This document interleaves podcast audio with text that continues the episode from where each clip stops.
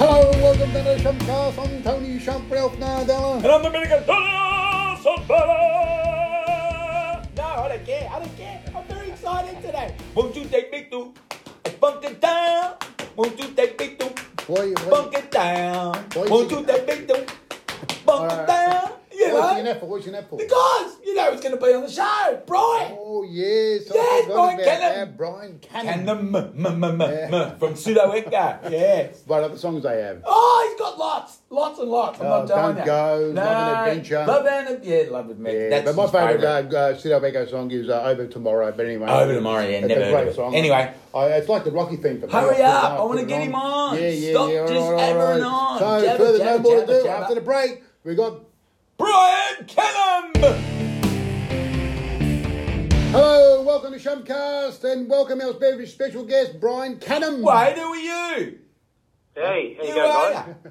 Tony Shump now. And I'm Domenico Tunes Zorbara. Hey, all right. Brian Canham, how are you, mate? I'm good, thanks, guys. Now, the first thing I want to ask you, Ooh, the first uh, question. the, the first question I'd like to ask you, are you excited to be on Shumpcast?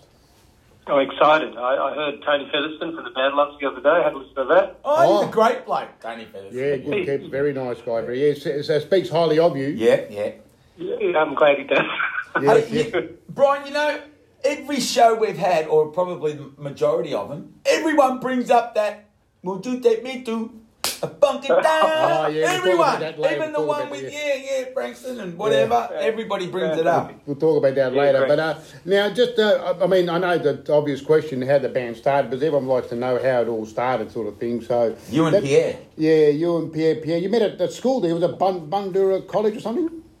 yeah, that's what it's called now. It used to be called Greenwood High School back in the day. Ah, yes, yes, yes. So, And um, f- funny thing with Pierre, uh, Pierre, well, he went under the name of Piero when he was a kid at school, and um, I was probably a half skip, so I sort of shortened it and made it a bit more Aussie sounding as Pierre. Yeah. Not very Aussie, really, but. Um, so I, I used to see Pierre around. I, used to, I didn't really know him that well. I just knew him to say hi to. And one day, he was sort of involved in more the sports side of things with the, with the sports group, and I was um, always known as a muso. And one So day, he was a jock and you were a nerd. that's it. one, one day, or, or the other one, Yeah. he was carrying a bass case one day. Like a, I could see he had a Fender case in his hand. He was uh, Oh.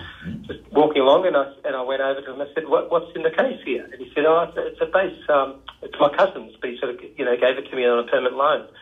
And I said, "Give us a look at it." And it was this beautiful, um, you know, um, Fender precision bass. And I said, um, "Can you play it?" And he said, "Well, I'm learning." I said, "Do "You want to be in my band?" And he said, "Sure." so uh, that was it. He was That's in how the it band. well, that's how Mick Jagger and um, uh, Keith, Keith Richards Richards, met. yeah. They met. They Yeah. met at a train station, but they knew sort of each other from neighbourhood. And Mick Jagger, they had these blues albums, and he just um, uh, Keith Richards loved these blues albums. They- That's how that's how they got together. So there you go. That's, Anyway, Brian, what what bands inspired you? Like, um, you know, like, did you just come out and say, "Oh, I, I want to be like Simple Mind"? Who, who, who, who did you look Yeah, up to? I think, I, I think I have incredibly uh, broad influences, really, because I have four older brothers, and my dad was a bit of a jazz muso, and, Mm, and my mum mum was definitely a hipster. And they they influenced me a lot with their record collection, and so I it was so vast. Mm. But I think from probably from early memories would have been Beatles.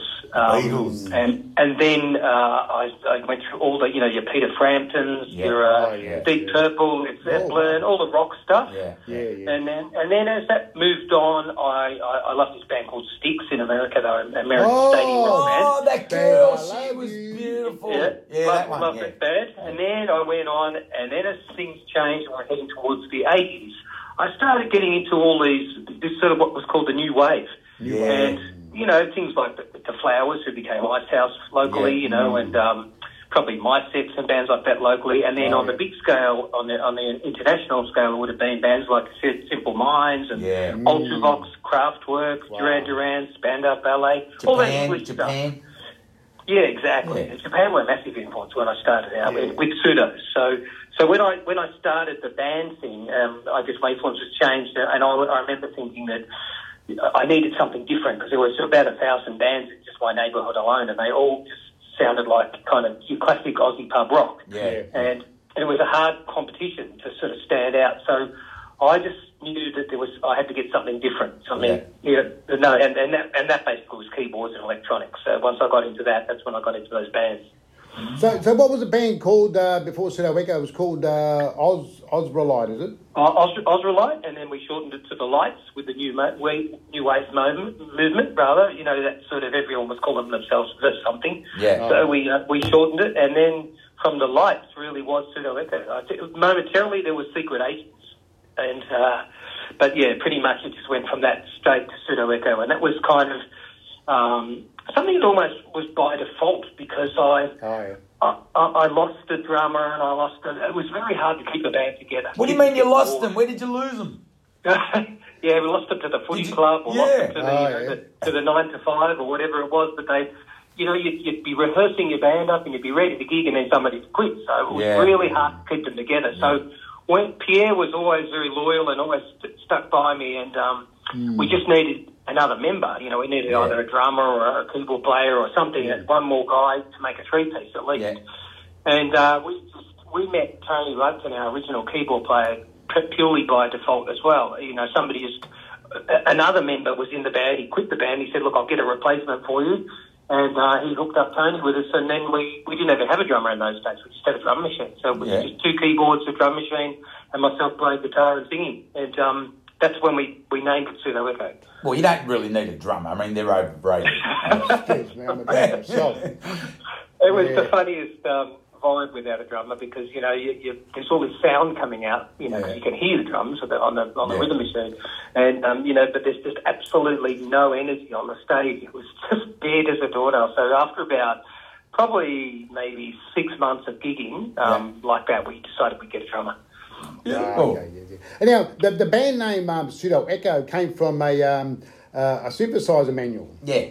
Yeah, yeah, exactly. So in the days when you, you you couldn't just turn them on and push buttons and the sound came out, back in the days where you had to program the sound, there was a lot, you know, a lot of buttons and sliders and things like this, and you had to learn all the controls and where everything went before you could make any sound.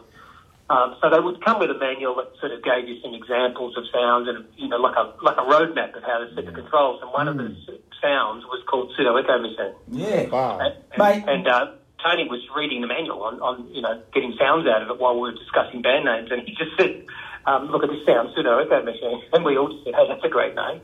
It is a good Hey name. Brian, he, you know, you know, he, he's been busting to ask you that question because, because we both got it written down about the classic analog keyboard. It's a great And he's going, wait, wait, wait, I will, I, I will ask. You know what I mean? Like he's a Yeah, little yeah, kid. yeah. yeah. And uh, Arp, Arp Odyssey was, it was called the keyboard. Ah, the It's a Odyssey. classic, classic synthesizer to this day. So that keyboard now would be worth a lot of money there, Brian. If, if it- Yeah, they're big, big dollars. They make a software version of it, and they make a reproduction version Oh, of it, a hardware okay. version. But yeah, the originals are very valuable. Hey, where was your first gig?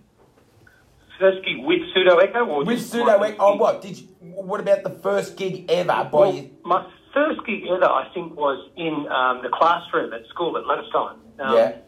I uh, managed to convince the teacher into getting me out of a bit of, uh, you know, social studies and English and stuff Yeah, like that, and, yeah. and um, scammed them into letting me do a gig. But the only thing is, is we couldn't really actually play any instruments, so we, we had a few guitars and a, one of my mates had a little drum kit, and Yeah. uh, but we just thought, well, hang on, we can't play. We don't know how to play. But we, we were so keen to do a gig. Uh, we we just got a record player, and then we played. Uh, I think we played a bit of Slade, the English band. What, and you just sang over the top?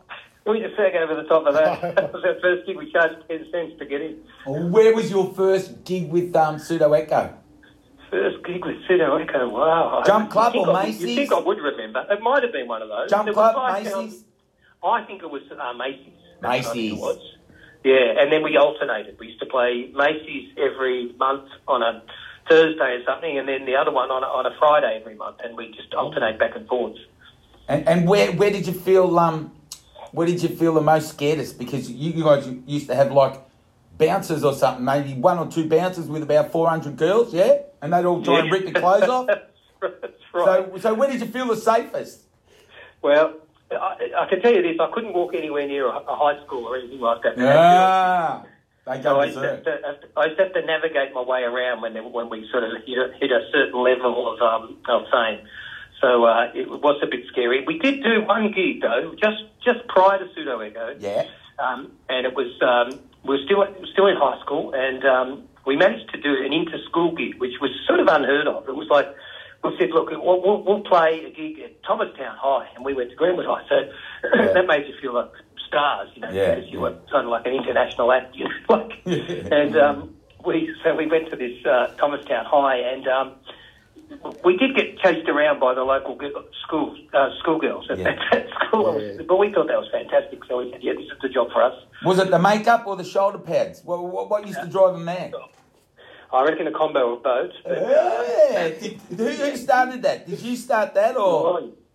Well, we were we were big on that scene with all those, uh, you know, like I said, Duran Duran and Yeah. Spandau Ballet, and all those bands were wearing all this face makeup. And, Yeah, you know, was off, off the back of bands like Kiss, of course, Yeah, you know, where yeah. it was getting more theatrical. Yeah. So the funny thing is, we were sort of well known in the industry over the years. It was a bit of a running joke that Pseudo Echo had a, had a makeup artist before we had a sound guy. Ah. And, um, so one of the one of the guys I used to work with, his his his partner was uh, a, a model, and she also did makeup. Okay. And uh, so you know, he said, "What? Why don't you get her to, to do your makeup on stage?" So we did. And she she, got, she got us looking real smick. So it was great. Uh, now, uh, Brian, um, you your first gig. Uh, I know you've done a couple of gigs there, but uh, Jump your first, Club yeah, um, yeah. Molly Meldrum spotted you somewhere. Is that right? Oh, he spots Yeah. everyone. Where did he spot you? Yeah, and Molly spotted us at the jump club. So Jump Club. strangely enough, um, I used to go with with Piero uh, when we were kids, like Yeah. when we were eighteen, just. We used to go to the Croxton Park Hotel. Oh, yeah. Oh, in. Preston, Yeah, yeah. Vixen is out there with the toughies in the north. Yeah. And um, we, Molly used to DJ there. He was the resident DJ on Thursdays. And so we sort of, somebody introduced us once. And, He would have seen your hot little ass, Brian. Yeah, he went to two cute little guys. Yeah. And, you know, he, he just knew, knew us to say hi to. I didn't really know him very well. But when he came to see my band, he nearly died because he, he'd heard about our band. Somebody tipped him off, said, you've got to come and check this band out. Ah. So when he saw us, he, he the penny dropped. He said, "That's that little kid who's coming on my club," you know. So it was, Yeah. um, it, it was pretty funny when he when he rolled up the first time, and the expression on his face. But um, yeah, he, he was a great guy, Molly. He really, um, Yeah. He really he was a real champion for pseudos. He, he came along, and I think he just thought, you know, these guys have got something, and had a chat to our manager, and and you know, he he just. Absolutely broke all the rules. Got us on countdown. We didn't have a record deal. We didn't have any Mm. Of that right, stuff yeah. that they would normally need to have by policy of, of, of the ABC. But um, yeah, Molly just got the crew to sort of moonlight for us, make a clip, and you know we got one of our demos to use as the soundtrack, and you know and he went on and, and did a big rave about us, and it, really kick-started things along. It was it was pretty fantastic that he did that, really. So you got you got you on countdown, and you were unsigned. Absolutely, yeah. Yeah, first were the time fir- signed band to appear, so it, was um, yeah, it was pretty brave of him. He really went out on a limb, and um, Yeah. we it was we'd only been together twelve months at that stage, and uh, a few doors were starting to open. We were getting good supports, and um, people were talking about the band a lot, but we still didn't have anybody um, approach us from any record labels at that point. There was a bit of talk, but nothing had, had um, come to fruition. So when he put us on Countdown, I think that was a bit of an alarm bell for you know most of the local labels, and they sort of. Yep. Then they, there was a bit of a, a bidding thing, you know, they were all sort of having a go, but, but you know, as they are, they want to play it cool as well.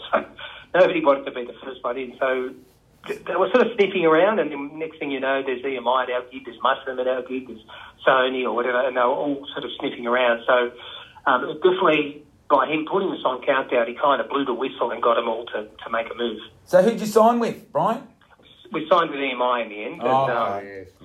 We, we think we looked at uh, Mushroom? Uh, What about we looked at Mushroom? the catalogue, and it was Bowie and Duran Duran and Ultra Oh, Vox, and we said, "Yeah, we're Oh, going with them." Big label, big label. And what song did you play on uh, Countdown, Brian?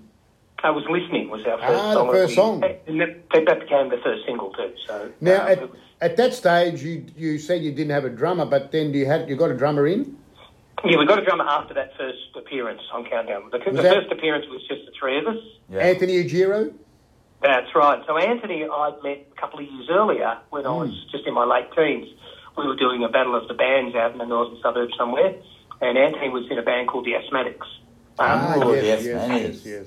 Yeah, and they were they were a good, good local band, and um, he he finished his set and we finished ours, and we were sort of in this back laneway behind the venue, sort of loading all our gear into our cars, and he had this cool looking Datsun 240Z. And, and I was eyeing it off because I was in the market to buy myself a sports car, and um, and I, I was I couldn't believe how cool his car was. Anyway, and I, I was more impressed as how he was fitting the drum kit in the, in the back, and um, so we got chatting and we really hit it off, exchanged numbers. But it wasn't until a couple of years later, when suits were happening, that I um, that I thought, right, I need a drummer, and I, I know the exact guidance for the band. So I gave Anthony a call. It, was, well, it wasn't really even an audition. He just came over. We had sat, and then it was it. He was in the band. Very good drummer, very good drummer. Fantastic drummer. I, I made a movie uh, called Ralph back in '96, and Yeah. I got to know him through a friend of mine, Betty, and he ended up doing the soundtrack for it for the movie. Right, right, yeah, yeah. He's Do you remember that? Yeah, he's and he's still one of my best friends. So uh, Yeah, yeah. I tell you what, he did uh, some great, yeah. great stuff on that uh, soundtrack. It never got released at Yeah. all, but anyway, but that's Yeah. another story. No, he's very creative, Anthony. He's he's out there. He's a really unique individual. So have you been in the band for like 40 years or something? Like, are you still together? What, what's going on? Well, these days it's just myself and a touring act. So uh, over the years, you know, members come and go, and it's dissolved. The original lineup changed over the years. Yeah. There, was there was a Mark One, Mark Two, Mark Three, and you know, each one of them was a different lineup for different albums. I think pretty much every album was a different lineup, and um, and then we split at the end of the eighties, and um, I went into production Yeah. and just did that for a few years. And and then I think it wasn't until I reformed the band, which was the late 90s, 98, 97, somewhere around there. Yeah. And at that stage, I had to sort of pick up the pieces because half the members weren't playing or they had their own outfits going on. And Yeah. and I, I got a hold of Pierre. Pierre was around, so he said, yeah, I'll do it. And I got Tony Featherstone. So Tony Featherstone, what a Yeah. Clyde. yeah, so it was, it was, we put that band together to do that touring. It was really just a few one-offs, and when we did these one-off shows, it had been a ten-year hiatus, Yeah. and we got such a great response from the crowd that, um, you know, word, word was around, and all the agents started uh, calling up again and Yeah. saying, you know, are we going to tour? We're going to put this back on the road, and and it was hard to say no because we could see that it was really popular again, and I, and I only would wanted to do it if it was popular. So if Yeah. it was sort of an old thing and no one was into it anymore, I was fine to move on. But Yeah, we had yeah. such a great response from audience, we just said we're going to do this again. So we uh, we proceeded from that, that night on and um, started booking tours. You, you own that mumbo jumbo music, don't you? And, and you make those radio and Right. TV jingles and stuff, don't you? That's right. Yeah, yeah, that's going back. Yes, I do. What? So you Um, did stuff for like 7 Eleven, NAB, Just Jeans, Kraft, Coca Cola, all that sort of stuff? Yeah, yeah, yeah. I Give haven't us a jingle. Give us one do it now. You can't do one? You can't do one that haven't we heard on, te- on the telly? The, the one that people would have heard the most, which I didn't actually write it, um, was written by Mike Brady, you know, the Up Digger Salem Up Mike there, Brady. yeah, yeah, yeah. Uh, that was the Bob Jane Team ad that still gets played to this Oh. day. Bob Jane. Team that one. Oh. Oh my Yeah, yeah, so that's God. one of mine. And I did one for um, a, a pretty big one for uh, Tabaret, believe it or not. Ah, thing. So yeah. big was when I did the Tabaret, and I didn't even know what Tabaret was. They told me it was a gaming, Yeah. gaming thing. So I, I was thinking it was for young kids in arcade games. Yeah, okay. And so the track was completely, you know, full techno and that. And then they said, oh no, that's just big for for oldies to do their gambling. so it was- it was pretty funny. About ten years of my life, and I just it, was, it gave me a, a different point of view. So it was it was good. I, I utilised some some good uh, skill practicing this and that, and you know honing my skill in production and things like that. because you, you were a qualified cabinet maker or something, weren't you? I bet, That's I bet right, you've never ever lifted a tool. Is that true? No, no, no. I'm, I'm pretty handy with the tools. Yeah, but I mean, you Um, didn't have to because you got music, you got the jingles, I- you got I- everything. I did. Um, I did go to trade school. I didn't finish the apprenticeship though. I, be, by knew the it. time um, I, I was working with my dad's company, and um, my dad had a big furniture business, and he had a big factory on, on High Street there in Thomastown, at the intersection Ah. of uh, Settlement and, and uh, High Street. It was Christian Furniture, it was called, and they used to make beautiful handcrafted furniture. I loved it. It was really good. Really Like Franco creative. Yeah, may, maybe not quite Euro at that. That's pretty pretty Euro, but um, so uh, it was a nice skill to have. But I think by the time um, the band started kicking in, um, Dad was always very understanding because he was a muso too. So he Yeah. would he'd just say, "No worries, take the day off. You know, go for it, go for it." And so then when um, we signed to EMI, I, had, I, you know, I was I, all of a sudden we we're doing national tours, so I had to quit the, the job. Oh. So um, yeah, I'd, I'd still go back to the factory, and uh, I, I had really um, sentimental ties with with it, with the factory because um, our first rehearsal room was, was in that same factory where I was a cabinet maker. We just had a Ah. big a big office upstairs, one of the, like um, you know where they have normally have all the admin and things like that, and Yeah. that was just vacant. So we decked it out as a recording studio, and Mm. um, that's where Pseudo started. Hey, did you co-write some music with Chocolate Starfish and Anthony Callea? Okay, I'll tell you what happens there. Anthony Callea, I produced some stuff for Anthony, Yeah. and his song uh, "Live for Love," the one he had a big hit with. Yeah. Um, I did the remix for that for him, and I just did a few bits and pieces around that. Yeah. And then with Chocolate Starfish, I produced their first two albums. So Wow. pretty much all the stuff they had their commercial success with at the start. Um, and I, I'd known those few of the boys were northern suburbs boys and went to the same school, and, and now I grew up with them. Okay. So they, they were a bit younger than me, so they, they kind of looked up to me as a, as a, as a you know a, a nice uh, senior helper kind of you know. so Yeah, yeah. when they were starting their thing, uh, they came to me and said, "Could you give us a hand with his first song?" And it was a cover of uh, Carly Simon's "Your So Vain." And Oh, okay, yeah, they yeah. played it to me, and I said, "All right, I've got some ideas of how, how I think it should go to try and give, give yourselves your own sound." Yeah. And we had to go with that, and then they had a hit. So uh, you know, they, they got me to do the rest of the album, and that was fantastic. And then we did the second album. Mm. How do you know if it's like a hit or not? Like, I mean, you- you're a, Wow, I mean, you've got you've got a heap of them. I guess What's you- that? What's that thing that you're looking Well- for? Talent. Look, there's something. Talent. There's something in the, the sound and the and the, the whole package. Really, there's there's so many elements to it. It's, Yeah. it's so much more than just the song and the band mm, Yeah. because there's a lot of politics involved in the way it's marketed and things like that. But I mean, ultimately, if you start with the right right thing, you, you've got a fighting chance. But it's it's just. It's just how it is for the time. It's what's Yeah. happening at the time and, and what's happening in the lyrics and how that relates to what's going on at the time, how the image of the band looks at the Yeah, time, and yeah. if they've got that X factor, if they've really got star quality, and um, you know if they've got a skill in their writing, and, and, and it's it's very subjective. You know, Yeah, a yeah. hit to one person can be a piece of crap to another person. So it's Yeah. it's, it's it's really subjective. But you know, if you can get the the sound that's really the band, they've got to be really believe in it. I think it shouldn't be too contrived. I think it needs to be what they believe in, Yeah. and there's the record company behind them, and they get behind the whole thing. You've got a fighting chance. But Mm. yeah, it, it's there's so much more to it than just a great hit. So often when people go, "Oh, I've heard this song, it's a real hit," um, you know, you can excuse most producers who have been around for a few years. That they'll probably be slightly cynical because they know there's so much more to it than just the song. But yeah, you know, you, you tend to know when you've got the the at least the starting point. Hey, um, you know when you were saying before about the sports car, I thought you, Yeah. I thought you ride a motorcycle like a Harley or something. Yeah, yeah, I do. I love motorcycles. I've ridden uh, bikes since I was a kid. But, but you Um, were saying something about a sports car. Yeah, I had a beautiful uh, Triumph TR7 and a little X19 Fiat. I had had those in the 80s, and they were Yeah. kind of my uh, my rock star cars because I figured I couldn't drive my Datsun 180B to the gigs anymore because it was looking a bit granny like. Yeah. So, so uh, you know, I just uh, bought myself a nice sports car and thought that that's, that looks the part. That's what I need to do. So, at least as a young kid, I, I still had a good head on my shoulders to, to know, you know, how, how to get it all together. And you know, there's more to it than just your, your singing and your songs. So what? Now you pull up to your gigs in a Harley. Yeah, I've done that a few times. Oh. Mm, Pride of place in the in the showroom or what? Oh, wow. Yeah, yeah. I've, I think I've rode it to uh, a couple of the gigs we did, the big festivals outside, beat, beat the parking. You know, when there was the big long queues Yeah, going yeah. over, you know, getting into those big festivals. I think one day, one electric day was over in Williamstown, and that was nuts. There was so much traffic. So when we thought about it, I said, you know what, I, I won't, I'll, I'll take my bike and we'll just ride in. those. I had, Yeah. uh, had my wife on the back, and Awesome. we just met them in there. Yeah, so Is that. Raquel? Raquel? Yeah, Raquel. Yes, she manages pseudos and myself, and she's the photographer and does all the social media. Yeah. Oh, she does all the uh, videos Yeah. I saw on, on your. Uh, Yeah. handy. That's very, impressive. handy. Very impressive. Yeah, she's great. Very Raquel. good, She's, uh, videos She's there. got a real, real eye for it and uh, a good ear for it. And she pretty much picked me up when I was uh, starting to crash a bit after one, one of the waves, and Yeah. basically resurrected the whole band. Got it, got it all back happening, and, and uh, you know, you know, tenfold the, the popularity. Okay. So Raquel now she manages Pseudo Echo now.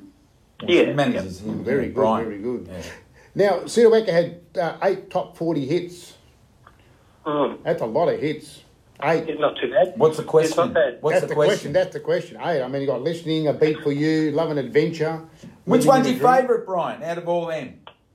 I I think my favourite is Love and Adventure. Um, it's one of those songs I've re-recorded so many times in so different many ways. Yeah. Um, there, there's the classic version that was the hit in the 80s, and then there's the acoustic version of it. There's there's the chill out version on our After Party album, and I do it as part of my solo show uh, when I performed um, uh, earlier uh, this year. I, I just love it. It's one of these tracks that I can Great. Yeah, manage yeah, to do in yeah. so many different ways, and it just always cuts it. But um, it, was, it was significant to me too at the time. It was the first song that I wrote for the Love and Adventure album back in uh, 85. Yeah. And it was one of these songs where I, I, I bought some new gear and I just started really experimenting with, with rhythms and, and uh, you know different bass lines and things. And I just it just all came together and and and even the lyrics it really summed up where I- where I was at in my life. Everything was an adventure, even if it was in my mind or it was. Uh, it sounds a bit like I was tripping on something, but you know. Yeah, yeah, yeah. Well, as you do when you're writing songs. Now, who, who plays the uh, trumpet solo on that song? Uh, I think that's either Bob Venier? uh, uh, Bob Venier. Yeah, it is Yes. exactly right. Great Yeah, trumpet Bob, player. And, Bob- and funny thing with Bob Venier and, and, and a few of the guys who played, there was um, later on in my in my later years, way after Pseudo Echo, Hmm. I, I really got heavily into that kind of bachelor pad scene of music, um, that real kind of kitsch hipster music. Yeah. Because my dad used to listen to it when I was a kid, and and so I really connected with it. And there's this um, Swedish guy called Sven Libaek, and he was he was A and R for CBS in Australia. He was based in Australia, and he was famous when they used to call him for um, you know department store music and uh, you know elevator music and all you know Oh, yeah. background music you'd hear in shops when you're a kid. Uh, it's, it's a bit kitsch and a bit baggy, but, but something about it's lovable. So I uh, one day I stumbled on this album by Sven Libaek, and I, and I just loved it. I, there was something about it. I just had this real connection with it. I thought oh, I must have just heard it when I was a kid through my dad or something. And um, when I was reading the credits, um, I noticed that uh, Bob Venier was one of the trumpet players on it. And, and I just thought that was a beautiful connection that, of, of something from my childhood that I did. I just accidentally stumbled on that he was the guy in the session that was doing the, Yep. the trumpet on Love and Adventure. And also, uh, uh, uh, what's his name? Uh, Valentine. Uh, Oh, Bob Valentine. TV host. No, not Bob, the other No. one. Um, James. Oh, I shouldn't forget. No, James Valentine. He was in the model and he, he was a TV host. Oh, James yeah, is, yeah. is a fantastic Bob Valentine. Saxophonist. Bob, Yeah, Bob- He, he was talking about the comedian. Bob Valentine. That's Yeah. right. You know, Yeah, this is James yeah. Valentine, Sorry. and Yeah. James is a fantastic saxophonist. He's he's so underrated. Love the the. I mean, sax, honestly, yeah. he's so good. And so anyway, when when we were doing the um, Love and Adventure album, there were a couple of tracks that we wanted to put some sax on and things like that. So somebody mentioned James. Uh, he was playing in the models at the time. They said, you know, he's great. So we got him in. And we'd already composed the solo and we played it on synth. We had it on there. It was already recorded and everything. We were quite happy with how it sounded. On it, Yeah. on it kind of sounded like trumpet, saxy sound. And um, and so James came in and we said, look, you know, just just play that solo if you like. And um, and he sort of played it note for note as we'd written it. And Yeah. we said, yeah, that's great, fantastic. We've got to tape. And he said, hey, look, do you want to just roll the tape again and I'll just do a couple of my own and uh, you know you can take it or leave it. And you know he James is his solos on the outro of Love and Adventure. You can hear it on the there's a real high soprano sax Yeah. squealing around, and he played on a couple of other songs too, Lonely Without You and um, Try. And anyway, he came out with his solo, and it was about a million times better than our crappy synth solo that we did. So um, we just we just went, thanks, James, we're keeping that, you know. And, and it was, you know, I couldn't believe how good he was. So it was just We'll take your good one and, and leave our shitty one out. yeah. Yeah, our one took it took it south real quick. It was just it was no good. After hearing his, it was just terrible. But um, but yeah, it was it was nice to be able to Yeah. have other people contribute to your songs and bring something to it as well. Yeah.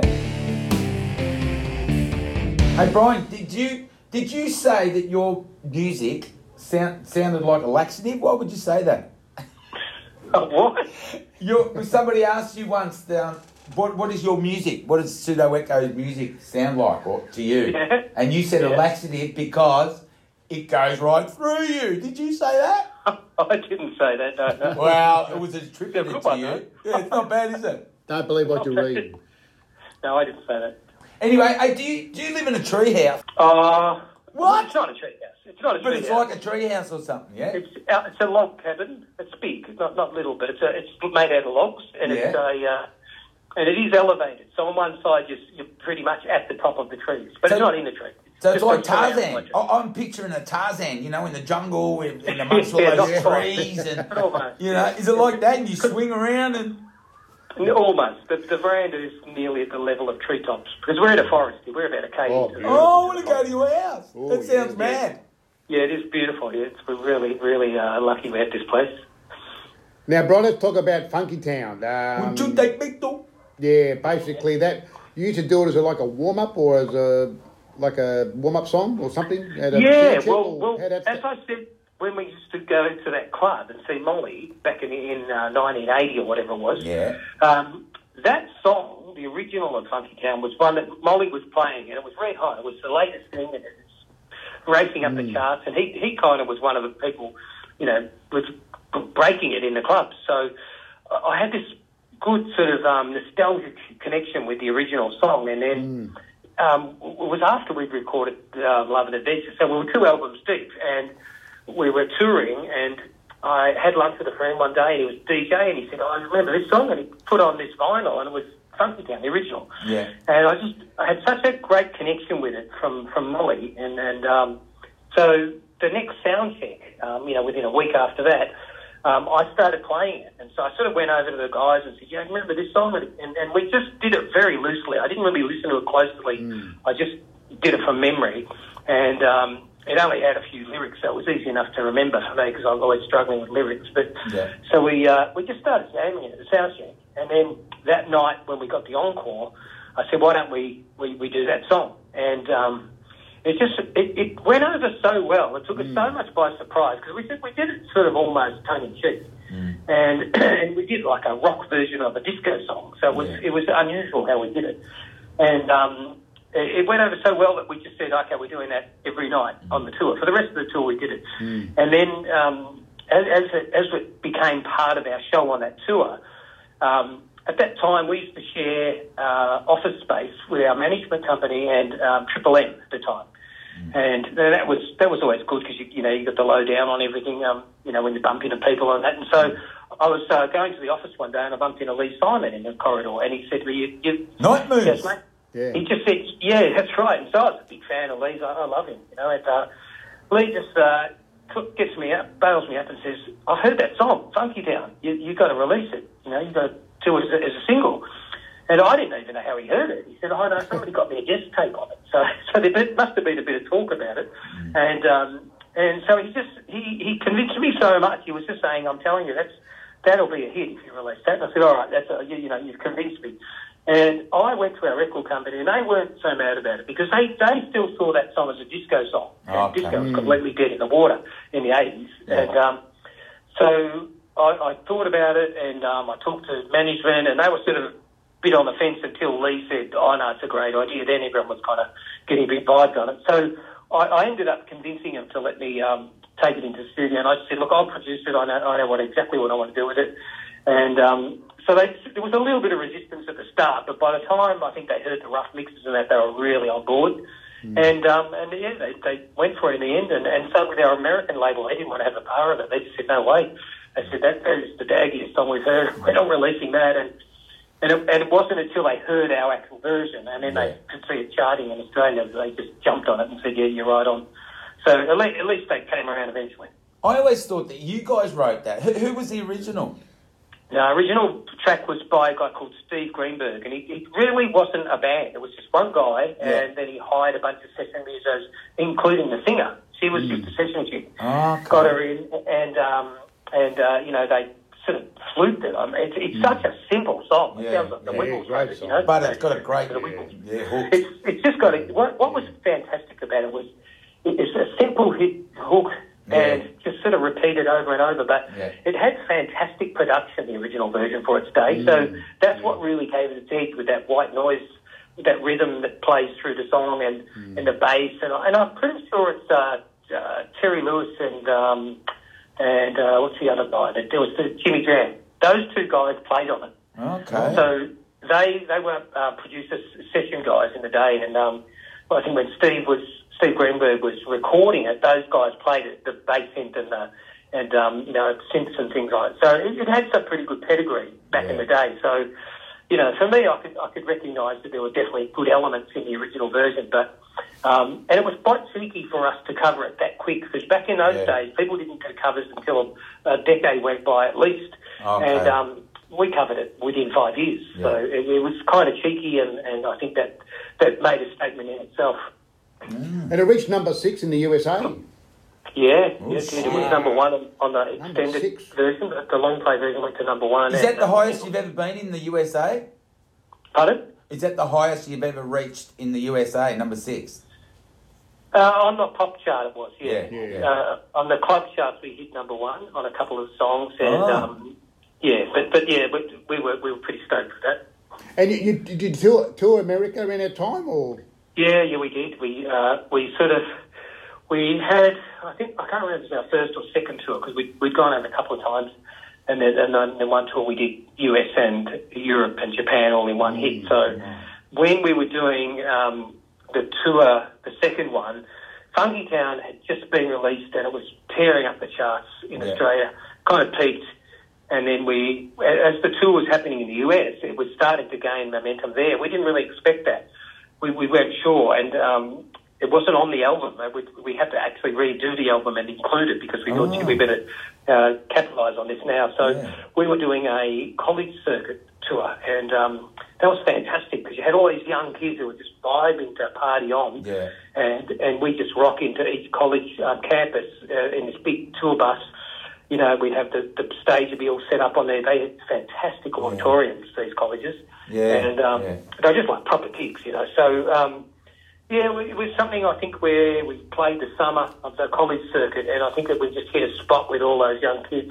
They really embraced it. And ironically, uh, which is a real twist of fate for the band, which just seems to be a reoccurring thing throughout my life of coincidences, but What? you know, we, we had this song, we did the video clip, and I'd just come back from a, a promo tour in America at the time when we did the video for it. Yeah. This was prior to the US tour. And, um, and I bought myself uh, the most Americana looking t shirt I could buy, and that was the New York Yankees. It was white, had Yeah. red and blue and white all over it, and it just looked very, you know, USA. And that was becoming a big uh, fashion item in Australia. Americana was really starting to take off with those Yeah, yeah. varsity jackets and things like that. So in the video clip for Funky Town, I'm wearing that New York Yankees T-shirt, Ah, and yeah. and I thought it looked nice and boy next door because we were trying to shed the new romantic image by the stage, and um, and so I had that on there, and it features heavily in the video clip. There's always these full front shots of it. And anyway, when we were touring in the US, that video started getting lots of play on MTV. Yeah. And right when it did, um, the, the New York Yankees won won the World Series. Oh, well done. You got on the winning horse. And so we were, you know, here I am on, on, on you know, plastered all over our video clip Yeah. on MTV with the New York Yankees t-shirt. So we became somewhat of sort of local heroes to the Yankees fans. Yeah. So uh, timing couldn't have been any better. So it, it probably really helped with the momentum of the single, and it, it just it just snowballed. It really did. It just started to go, and then all of a sudden it just went metal, and yeah, it really took off in a big way. Hey, Brian, I know you grew up pretty rough and that, and you're a bit of a hooligan and stuff, and you're into motorcycles and all that sort of shit. Hey, but did you start a fire, a house fire, and, and you burnt down the bloody shed and your motorbike? What happened there? What's wrong with you? Uh, yeah, I was a pretty special kid. Well, what, what, what happened? How old were you? um, Because the Werribee Whisperer Well, gave me that. I Well, thought I it was was, bullshit. I was a firebug, you know. I was. I can't. I, I'll admit it now openly. I was just a pyromaniac as a kid. I used to. I, I didn't go anywhere without a box of matches and uh, you know. some, were you a can of pencil smoker? Were you a smoker? No, no, I didn't smoke cigarettes. All my mates smoked cigarettes. So what? I You just run around and, and, with matches and light up their smokes? Yeah, yeah. I just always had matches. So. And uh, you know, I lived in the house backing onto Gresswell Forest in Bundoora, the back of La Trobe Uni, that Yeah. forest there. Yeah. And um, I would bloody light fires there all the time. But fortunately, the fire brigade didn't have to get called a lot of times. We put them out. We them and see how big we could make them before we put them out. And sometimes we couldn't, sometimes we couldn't. You know, this is what happens with adolescent. You know, when Yeah, you're mate. I was a youth worker, and we used to have yeah. kids like that. But they Yeah, would, uh, but they would sit around and, and um, yeah. Anyway, we better not go there. Yeah, so, so that's right. So I, Yeah. I was one of those kids, you know, and I um. Oh my god. One day I was uh, I'd been riding my little Suzuki. I came home. I actually had, a, I had a stack on it that day, and I hurt my ankle, and so I was I was inside. Uh, I, I, actually, I'd taken the bike and stuck it in the shed, which used to be like uh, attached to the side of the house. Yeah. And um, and, and I always got sidetracked. I just I'd always just one thing would go to another, to another, to another. So I wheeling my bike in, and as I'm in there, I remember I had all this uh, styrofoam and um, And I matches? and matches always, Yeah. and, uh, and a shed full of bloody oily rags. And Oh like my that. god. And, and so I just started mucking around with my matches as I did, and I was setting fire to styrofoam, and it's such a great thing to watch melt. Yeah, So yeah, it's mad. It is quite artistic, you know. So um, I'm melting all this styrofoam, and then I thought, oh, that's enough. I better better get inside because you know, Lost in Space is about to start. And um, Lost so I Danger, so I- danger. I, I, I chucked the phone in the bin, in the shed. There's a little plastic bin and full of rags and paper and whatever else is in there that's flammable. But, Yeah. So I just threw the foam in there. But the thing with styrofoam, when, it, when you burn it, it's got a naked flame off and you can't see the flame. Ah. And so it, it, it had gone out and I didn't realise it was still really going, but I couldn't tell. So I threw it in the bin, went inside, started watching uh, my uh, favourite TV show. Yeah. And my mum's cooking dinner and she's got a, a window in front of her where she's making dinner and she's looking outside to the forest and the shed. Brian, And- Brian, and- and fire, there's flames, just gigantic flames. My mum's thinking it's a reflection of our open fireplace. Oh my god. She's she's a bit vague, mum, with the best of times. Oh, And, um, hey, so hey. but she's beautiful. She's just artistic, you know. That Yeah. mind that's a bit, uh, bit bit out there. So she um she's sort of not really tweaked yet that that the house is half on fire. And then I'm I'm sort of watching TV, and out the back of the side of my vision, I can sort of see these big flames start coming around the side of the house. Oh, that's a And fire. I, and I just went, holy crap, that's what's going on. That's where my mini bike is. So I've just torn out to the backyard, you know, tried to grab the, the hose from the back fence and the flames were so big I couldn't even get near it. There was just so much pressure and fire. So I, I Yeah. just had to stand there and watch the shed burn down while the fire brigade came and uh, they got it out. But my bike was just a pile of rubble. It had just pretty much melted onto the ground into Yeah, a but you're of lucky. bits of alloy. And, Oh. that Jeez, was the you're end of my uh, motorbike career for, for quite a few years, which, which ironically then steered me into music more. You know, I, I took up the guitar a bit more seriously because I didn't have a mini bike to tear around on anymore. So it was a blessing in disguise. yeah, it was in fact, yeah. You're a blessing in disguise. Hey, Yeah, Brian, have you got any um, Pseudo Echo? You got any uh, new music coming out? New, or new stuff. new music? new Yeah, album? yeah, we did. Well, during all this uh, COVID rubbish, we uh, did about, oh, I think we released four albums. So Yeah. um, a couple of new ones and a couple of compilations. So the latest one we just released is called Ultimate, and that is uh, a massive double album thing that's got 18 tracks on it. It's got all the hits, all the album tracks and the Oh, yeah, favourites. It's got all the remixes. Okay. And we did a video. There's a video as well, which used Wow. to be uh, originally called Pseudo Flips in the 80s. And we, so we repackaged that, remastered all the videos, and put them all on one called Ultimate Videos. Wow. So Is that the that's fourth the album? latest thing. Is that the fourth album material where that you, you, you lost some material for about thirty years or something, and then you Well, found it again? That, that, yeah, that's The Lost our Album, last, yeah. That's our album before Ultimate. Oh, Just okay. before Oh, that's okay, called um, that's called our 1990 The Lost Album Demos. yeah, yeah, and yeah. that was the story, as you probably know, about how we lost that album back in Oh. 89, 90, Yeah. and uh, found, I found the demos of it 30 years later. Where and, were uh, they? Where, where? And it- they were just in a pile of cassettes, not very well labelled, Oh, and okay. I, I must have forgotten that I even did a backup in those Yeah. days. I just, I sort of ran one off so quickly to give out to people because they wanted to hear these tracks. And when when I thought I'd given away my only copy uh, and it went Yeah. missing, uh, I just abandoned it after about a year of not finding it. I just gave up and Yeah. said, well, I've lost those songs. So I just sort of pushed it aside and got into producing and things like that. And and and I just really, uh, it, it took me a while to get over it because it was like my heart and soul into these songs, Yeah. and then I just lost them. So I had no more record of them or anything. Yeah. I didn't have anything. I, I just could remember them in my head, but the recordings were, were so much work put into them. Even though they were the demos, they would Yeah. have gone on to be the final thing Yeah. after we would have dollied them up a bit. So when I found this tape, it was just on cassette. They were already mixed and mastered. I couldn't do anything. I couldn't redo them or anything. It was just as is. So Mm. we were pretty excited when we found it, but we knew we'd have to at least kind of try to master it to get it to sound a bit punchier and things like Yeah. that. But um, ironically, when we were playing it, when we were talking about the fate of this album, um, the tape went into auto rewind on the cassette deck, and then it chewed up the tape. What? Yeah, it chewed it up. We had, you know, 30 years in the lost to Oh. find it, and then it chews it up. So here I am with, a, you know, two pencils trying to wind it back Yeah, into the cassette yeah. deck. And it worked. Painstakingly. It worked, yeah. I got it back in, Very it didn't break, yeah. so it was a miracle that we got it. It was probably And a then, metal yeah, tape, So that metal got tape. released last year. So everything just goes in the thing. Like you forgot about you, you lit the house on fire, then you forgot where you put the tapes. Mate, your forgetfulness is is is is, is actually helping you out, That's isn't right. it? You're a bloody legend, Brian. Now, Brian, my, my favourite uh, Pseudo Echo album is Race. Race. Oh, yeah, great. Now, a yeah. different sound, a, a very heavy sound, and, and Yeah. Over Tomorrow and Fooled Again, just great songs. I He's mean, been listening yeah. to it all day. I know, I've been uh, Yeah, just listening. And is that you on guitar, playing the guitar there, Brian?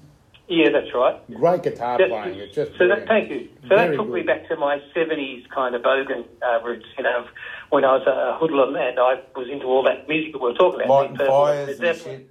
Van That's right. Halen. That's, so it's more my home days. So when we did the race album and, and the trend was heading in that direction after the sort of mid 80s, I could hear, you know, Bon Jovi and Van Halen and all these bands and, you know, uh, Loverboy and they're all having these hits with this rock sound again. Um, I really embraced it. I said, this is great. This is a great timing for me because, um, you know, I grew up with that music, so it's a, it's a synth for me. So it was a, it was a really satisfying album to make Great album. in some Yeah. respects, but it was also it was quite controversial within the band because we were all heading off in different directions around that time, and um, so it was a bit controversial. But but you know, nonetheless, as you said, I think it's it, it is a great album that we made.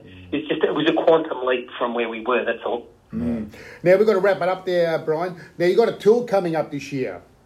Yeah, we have indeed. Yeah, Yeah, you're playing it in Melbourne at the Palms. I had a look there. And, Ooh, at the palms. and that's in October, and it's saying to me it's already sold out. Yeah, so uh, there may be some tickets because uh, sometimes they uh, expand a bit. They just reseed it a bit and shuffle it around, so people can probably get in if they get a get a move on. But yeah, that's close to sold out, and the others are all selling fast too. So Or maybe we can come to Not Crown. We can park your motorbike and carry your guitar in for Yeah. yeah, we'll take photos on the motorbike. Yeah, Yeah, yeah. You know. Hey, um, your your dad's been an inspiration, and I've got down here that as a tribute to your late father, you've got a long beard or something now. Yeah. I did. No, I, I haven't got the long beard anymore. Now it's come off. Oh, so so what? You, you left it on for a couple of years, and then All what? the time. Yeah. Yeah, you, you'll see the picture of me on my Facebook. What I look like these days. Yeah, actually, um, Ralph gave us a gave me an email with um, yeah, Yeah, all, your, yeah. all sort of stuff. But most of the stuff we come up with, the Werribee Whisperer finds it for us. So all Oh, that okay. stuff about the fire and, and all that yeah, other yeah. stuff and well, the they did, laxative. they did a good job. Yeah, yeah, no, he's pretty good. But um, yeah, um, he was also telling me that you've been on about 400 podcasts this year. Is that true? Nah, nah. so he's wrong. He's wrong. He's wrong there. He's Yeah, got his facts wrong there. yeah. Maybe four. Oh, maybe four. So, what have you got your own podcast? no, no, we've been we've been talking about it for the last two years, but we just haven't had time to do it because there's always so much going on Yeah, with you know yeah. the tours and preparation and production and things like that. So yeah, What- it is. It's always on the back burner. But we haven't got one yet. But what would your focus be? Like, would, would it be on the music? Would it be on your um, your your Well, I've, I've been working on a book for about the last ten years, Oh, and um, I'm still really close. It's it's nearly finished. Um, it's just that Autobiography or Yeah, in a way, it's Hmm. my life and my wife's life together, really, because we we had very parallel lives. She was a model, and she did her life, and I did my that's life. That's Raquel, your together. second wife?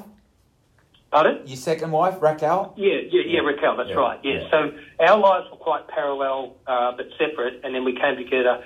Um, on several occasions, we came together by fate, and we Yeah. just had an interesting uh, intertwining of our lives. So, Yeah. even though the book is predominantly about my life and Pseudo Echo, it sort of entwines Raquel as well. So we're we're just sort of pushing it along because um, we wanted to end it on a on a real happy note, and it was it, it was a real inspiration. But because of all this COVID stuff that came across, Yeah. it sort of was a bit of a damper. So we we're just sort of waiting for things to change a bit before we can sort of find the right ending for it. Yeah. And she's and she's came into your life when you were sort of at your lowest and, and given you a, a new sort of sense That's of right. vigor or something, yeah? Absolutely. Is that yeah, why you yeah. started all this again? Or That, that's exactly right. Yeah, Yeah. yeah. So I, I needed that uh, inspiration and then someone to give me some love and give me a hand. you know? We all need love. That's that's Oh. what it is, mate. We We all do. just we're all We do. looking for that soulmate, someone that just loves us as much as we love I'm, them. I'm lucky I got That- Dom. That's Yeah, he's right. lucky he's got me That's right. because his wife doesn't love him. Is that? Yeah, yeah, yeah, yeah. Oh, that's what you're saying. yeah, yeah, yeah. Nah, Brian, mate. it's been a pleasure, mate. Yeah, you're a bloody legend, Brian. And you Oh, sound just like the record, doesn't he? You sound just like the record.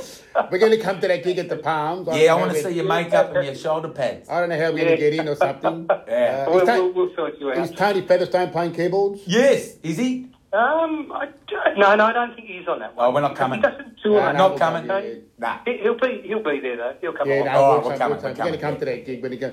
Would you please thank Brian Cannon? Yeah, Brian Canham, you